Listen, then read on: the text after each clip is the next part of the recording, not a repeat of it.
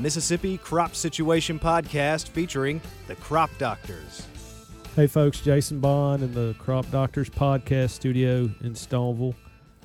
The entomology group is still with us. We're going to double up on some episodes. So if you listen to the one about plant bugs and cotton, we're recording this right on the heels of that one. Tom's knocking stuff over. I was going to say we're just playing musical chairs between entomologists. Please try to couch. control your arms and the equipment.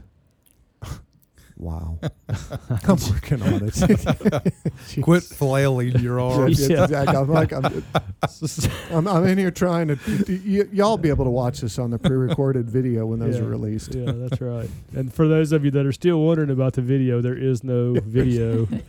There's No no video. there's no plan to have a video until we have a full time podcasting staff, which we absolutely That we, we can't do not afford and have. do not need. yeah, no, we, we don't.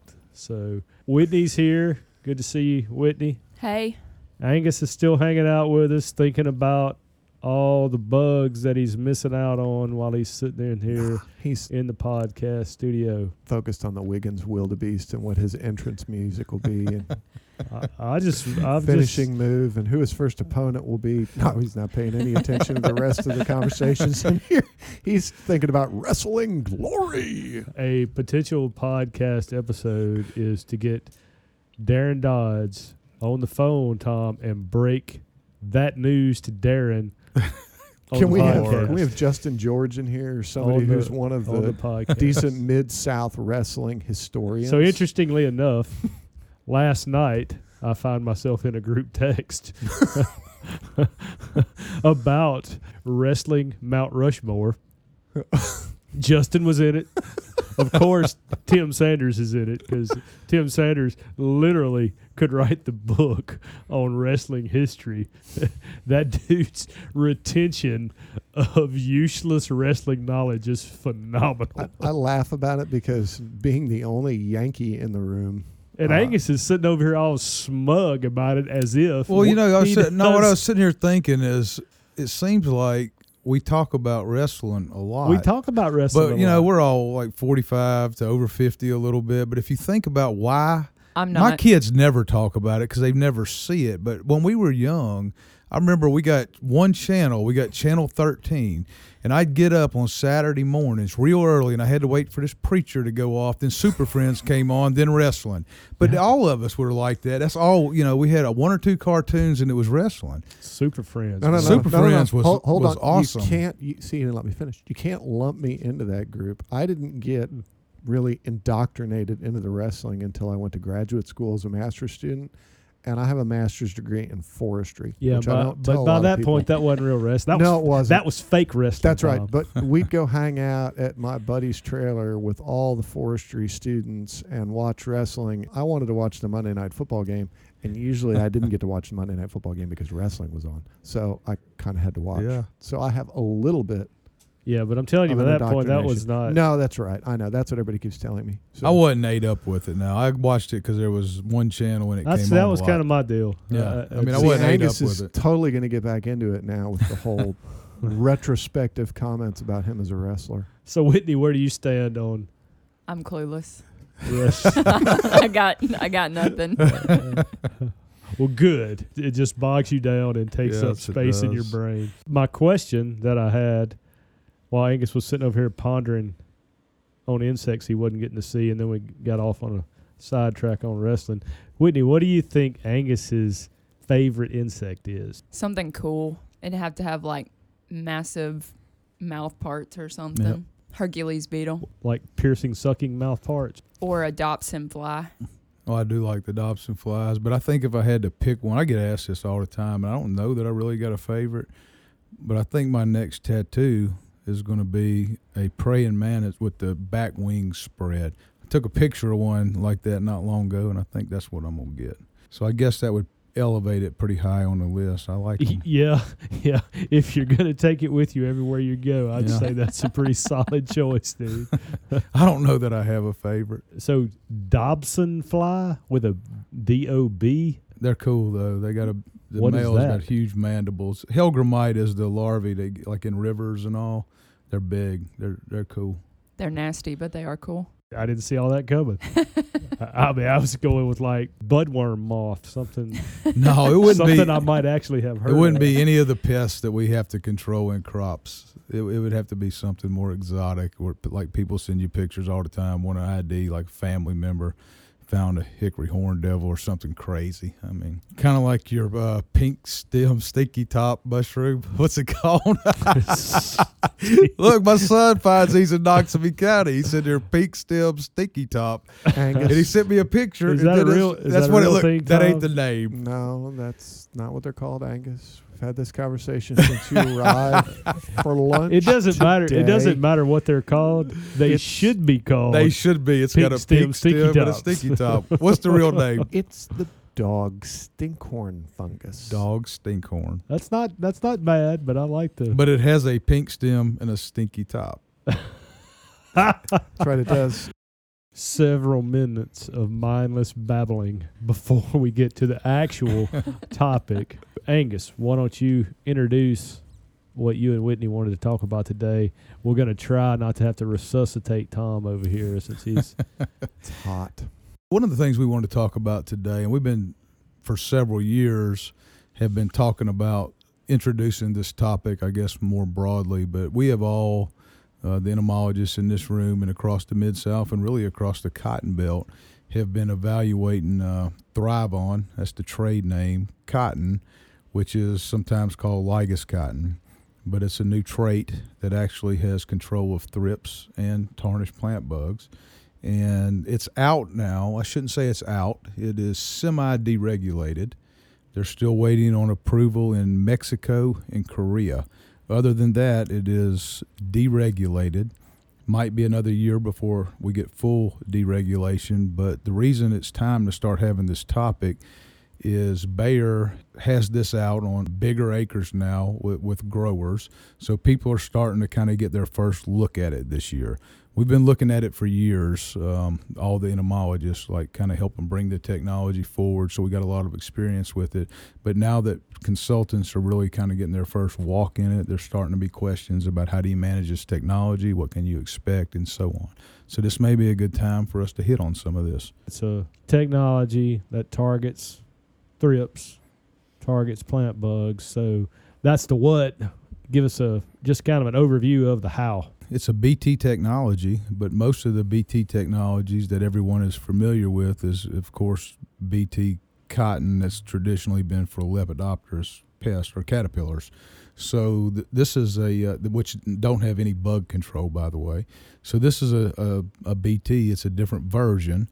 It does not have any control of caterpillar pests, and ironically, the only two things it really controls in our region that we that we deal with would be thrips, and I think they kind of found that part out by happenstance. But then tarnished plant bugs. So that's the two targets here. Uh, of course, it'll be stacked with the Bollgard three, so you'll get the LEP control, but that gene does not control them. Here's my ignorance of insects, but is a thrip and a plant bug are they semi closely related? You know, not really. Uh, they're not even in the same order, which is kind of funny, but they're not. so then it's just kind of random that this that this one BT would be active on both of those.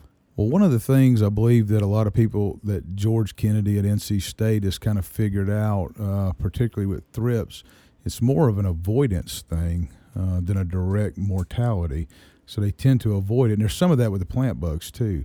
So it's a little different than what we've experienced with the caterpillar traits in the past, but there's a heavy avoidance. I don't know what it is, whether they detect it or whatever, but they tend to avoid this toxin. It does have some some mortality. It's not just that, but there's a lot of avoidance with it as well. So is it too much biology to talk about how avoidance works? Well, it's too much for me to to Okay. talk about exactly how it works. Whitney may know. So they avoid it based on an odor or a flavor or something, or they don't even feed on it to determine what that is. Well, with caterpillars, we do know with regular BT technologies, they can detect detect the toxin. So we've known that they've proven that in labs many times. If you give them a choice, they'll detect it and move to a cell or whatever that doesn't have it. Now, I'm not sure exactly how this this technology is working. I mean, it's that new, but but there's definitely it's it's pretty clear cut that there's a lot of avoidance with it for whatever way it may be happening, whether they probe it and detect it or, or whatever. I also don't know. That was a bad question. no, it was it was a good question, but we don't know the exact science of at the molecular level or whatever's happening. I don't know that. I can't explain it. We we know about the control and, and all of that kind of stuff, and that's kind of the things that we want to talk about today. Really, is just from an expectation standpoint. Well, Whitney, with what Angus had alluded to in mind, do you manage this particular cotton any differently for thrips than what you would cotton that contain the other technologies? Yes. So I think the the thing about this ThryvOn cotton is it's going to be a little bit different mindset than other BT cotton. But in regards to thrips, we aren't currently recommending that we will spray a foliar application. I'm not saying in situations it may not happen, but when we look at the amount of damage that we see in ThryvOn technology compared to non ThryvOn technology, there are pretty substantial differences in the amount of control with in a situation with no seed treatment. So I guess really um, talking about our damage, our thrips damage, a lot of times when we start seeing yield decreases on our scale, we would see a three in high populations that we've had this year, we're looking at like a one and a half or two. So very minimal thrips damage in regards to what we would consider a high thrips pressure situation. So that scale, a consultant wouldn't understand the scale. It's kind of universally adopted across the academics for rating thrips trials across the whole cotton belt.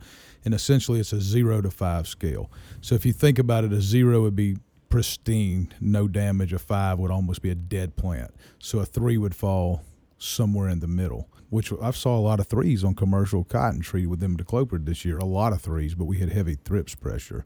But if you start thinking about from a yield loss standpoint from thrips, we when we get to a three, what we would call a three, that means the possibility of yield losses there. We're not really there all the time, but it starts coming in. We may or may not see it because of the ability of cotton to compensate. When we start getting above a three, yield loss from thrips becomes much more more common. But still, you never know. But you, we have to at least get generally past a three scale to, to start seeing damage. And what and, and, you had some of the worst on your ThryvOn this year, but what did you you, you maybe got to a two? I did. I, I considered it a two. So when when I were look, we have a graduate student that's looking at variable seed or varying rates of seed treatments, and so when you compared the technology without technology, that that first rating you couldn't really pick it out. But by the time we got to that three to four leaf stage, there was you could see where that technology was. So you could pick out every ThryvOn plot in regards to thrips management. They just looked healthier. The vigor was increased. That leaf was expanded more. Um, so very big differences, even in a high pressure situation. The best that we can tell, and I don't know how many years a lot of people in the cotton belt has had this technology when it was fully regulated to evaluate even in some of the worst thrips areas in the country like virginia and places like that where they kill the cotton commonly. Uh, South Carolina, sometimes Tennessee, they get much worse thrips pressure than we do. With this technology, even without a seed treatment added to it, we have not seen a situation yet where it would have been justifiable to ever treat this cotton for thrips. So coming out of the gate, our recommendation will be we're not going to spray thrips on it. Now I would hate to just throw the hammer down and say we are never going to treat it because you never know what's going to happen either. But every in every we don't even have an outlier right now across the cotton belt where this cotton would have needed a foliar supplemental treatment for thrips. So it is very, very, very good on thrips. I would also like to point out so in our research plots, we actually cut plants and wash them in a lab and count them in the underneath a microscope. This year, when I mean per five plants, we're looking at roughly 200 just as an estimate, really, really high populations. Our ThryvOn plots had about 50% less than what our non BT or non ThryvOn plots have, which can attest back to what Angus was talking about, about that avoidance behavior. So not only are we seeing decreased damage, we're also seeing less thrips. So it's going to take a mindset change because what she just said, they're finding 200 immatures and adults on a five plant sample and non ThryvOn, but they're still finding a bunch on a ThryvOn, but the damage is not there. That's going to be an adjustment for our consultants. Our consultants are going to see thrips on this cotton. But they don't necessarily cause the damage, and that's going to be hard to walk away from. To us, and to some extent, they're going to have to just trust us. Hey, you don't spray it, but when they start seeing it, they're going to figure it out because the damage won't be there. How does that relate to what would be considered a Cadillac thrips treatment at plant? What would be the Cadillac treatment? Aldicarb, Aldicarb. Yeah. AgLogic, And how would ThryvOn relate then to Aldicarb? very similarly. Okay. Yeah, I Yep. agree with that. very similar to, to Ag, AgLogic or, or the old Temik Aldicarb, yes. The 50% reduction that you talked about, what might be your expectation for numbers of thrips on a treated plot? We had some treated plots that still looked like that just because we were high populations, but hopefully in that kind of situation we would be looking at you know more in the teens. It's kind of the same scenario we talked about recently with plant bugs. In a bad thrips year, th- I mean, if you're standing in a field rating plots with a white piece of paper, there's going to be thrips on your white piece of paper. There's going to be thrips on ThryvOn cotton. There's going to be thrips on AgLogic cotton. It don't mean they're causing damage. They're going to be on it. It's going to we're going to have to get away from the numbers and we're going to have to move to more of a plant base. Let the plant tell you something's going on, maybe a damage, but we've never reached a damage threshold that we'd treat thrips. So it's going to be a really, really good thrips thrips product. In the database thus far, you said that you did have a case where you had data that suggested you needed to treat this cotton for thrips. On average, how many times do we treat cotton for thrips?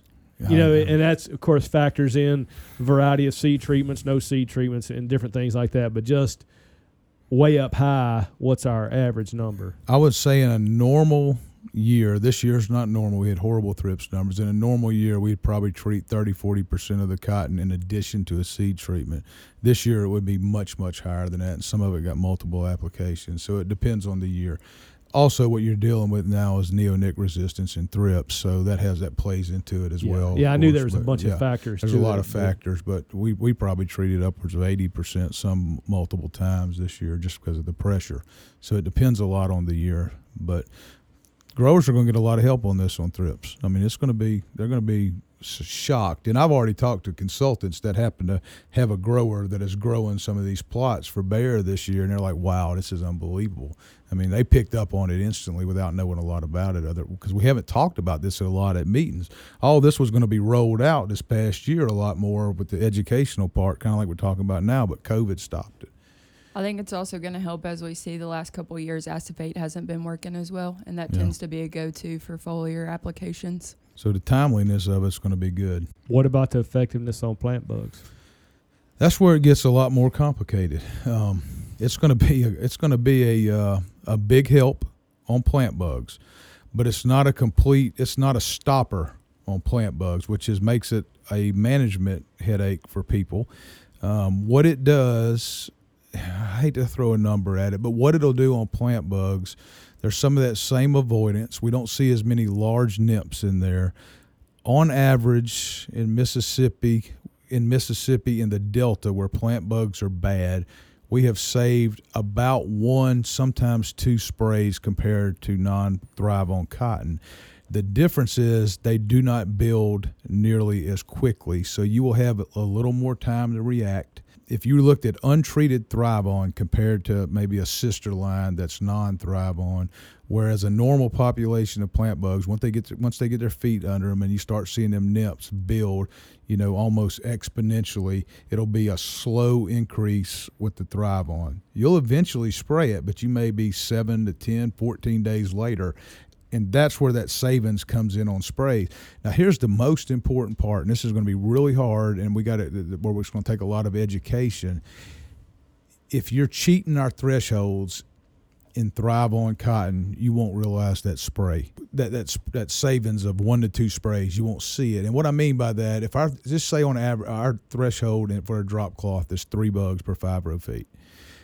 No consultant in the world is going to walk out of a, a walk into a, a normal cotton field that doesn't have this technology, and if they run in two point six, not treat.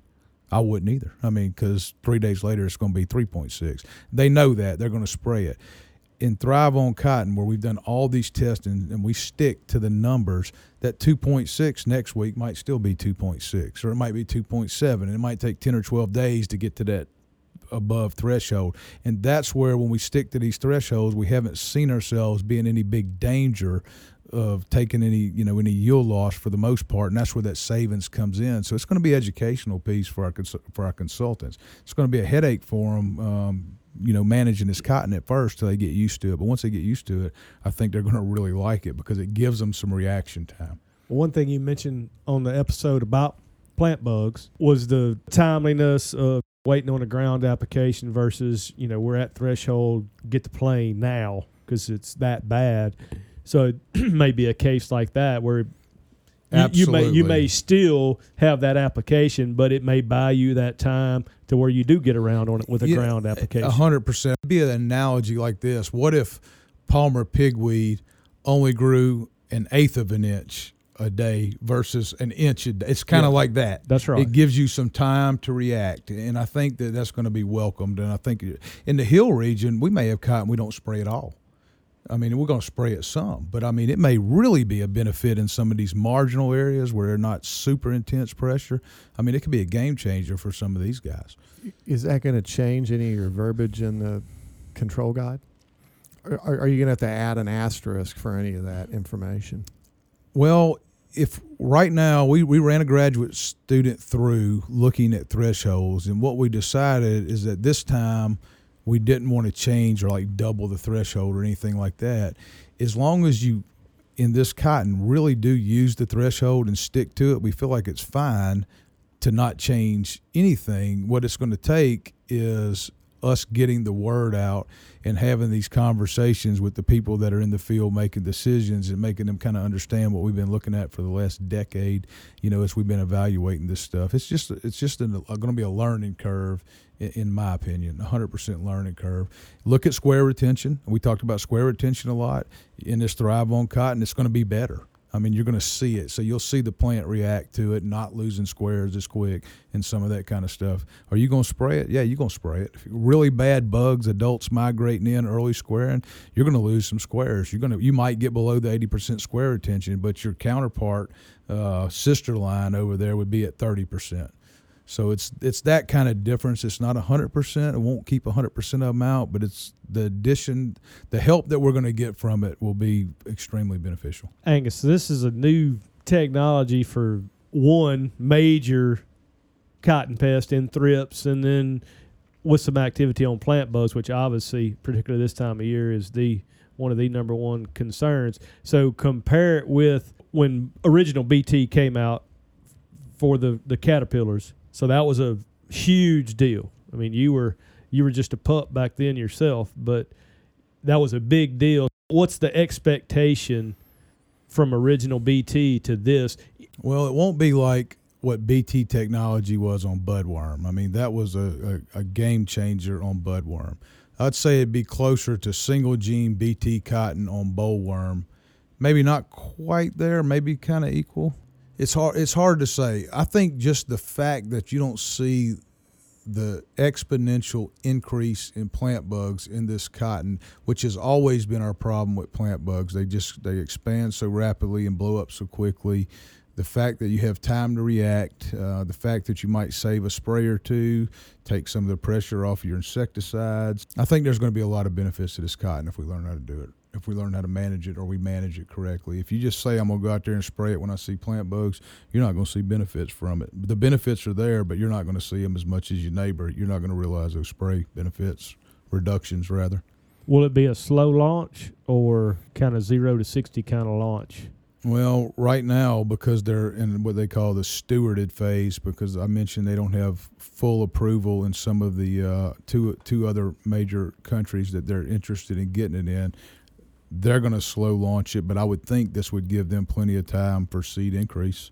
I mean, some of the varieties they're in that we've looked at yield really well.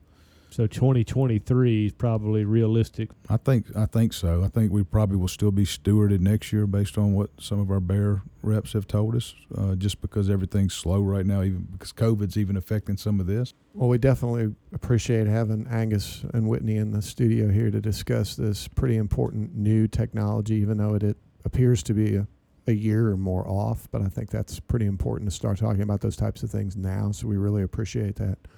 Our regular listeners, again, really appreciate the thoughtful comments that continue, the texts, and you know when Jason starts editing those videos, definitely will increase the footprint across the internet. I Yeah, really video- can the see video- that happening. Yeah, video that'll be a big step for Yeah, us. Video will be a huge step. Not So- exactly sure when those cameras are due so- to come in, but As soon as I train you to do this, we'll get right on those videos. exactly. Uh, as always, we really appreciate it, and, and thanks. Good to see you all. Thanks, Angus Whitney.